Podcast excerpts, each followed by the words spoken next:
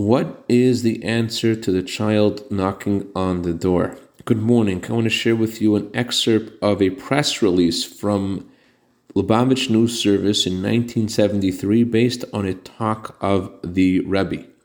The most crucial issue in the Jewish community today is the crisis of its alienated youth.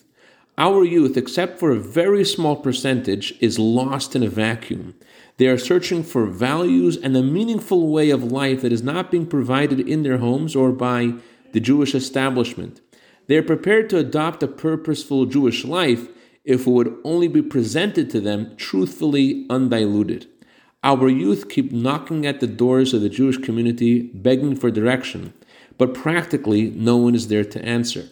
Huge sums of money were being wasted on research and evaluations of Jewish conditions.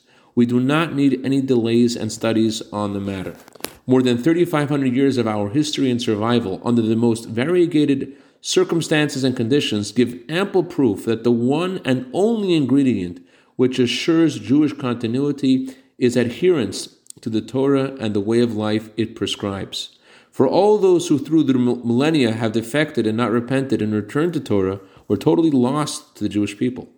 Whereas the major, major portion of Jewish communal funding has traditionally been allocated for other activities, the Rebbe said, the times dictate that the major finances now be poured into the rescue and reconstruction of our youth. Even if funds were not immediately available for the necessary expenditures in furthering Jewish education, monies could be borrowed today and repaid later.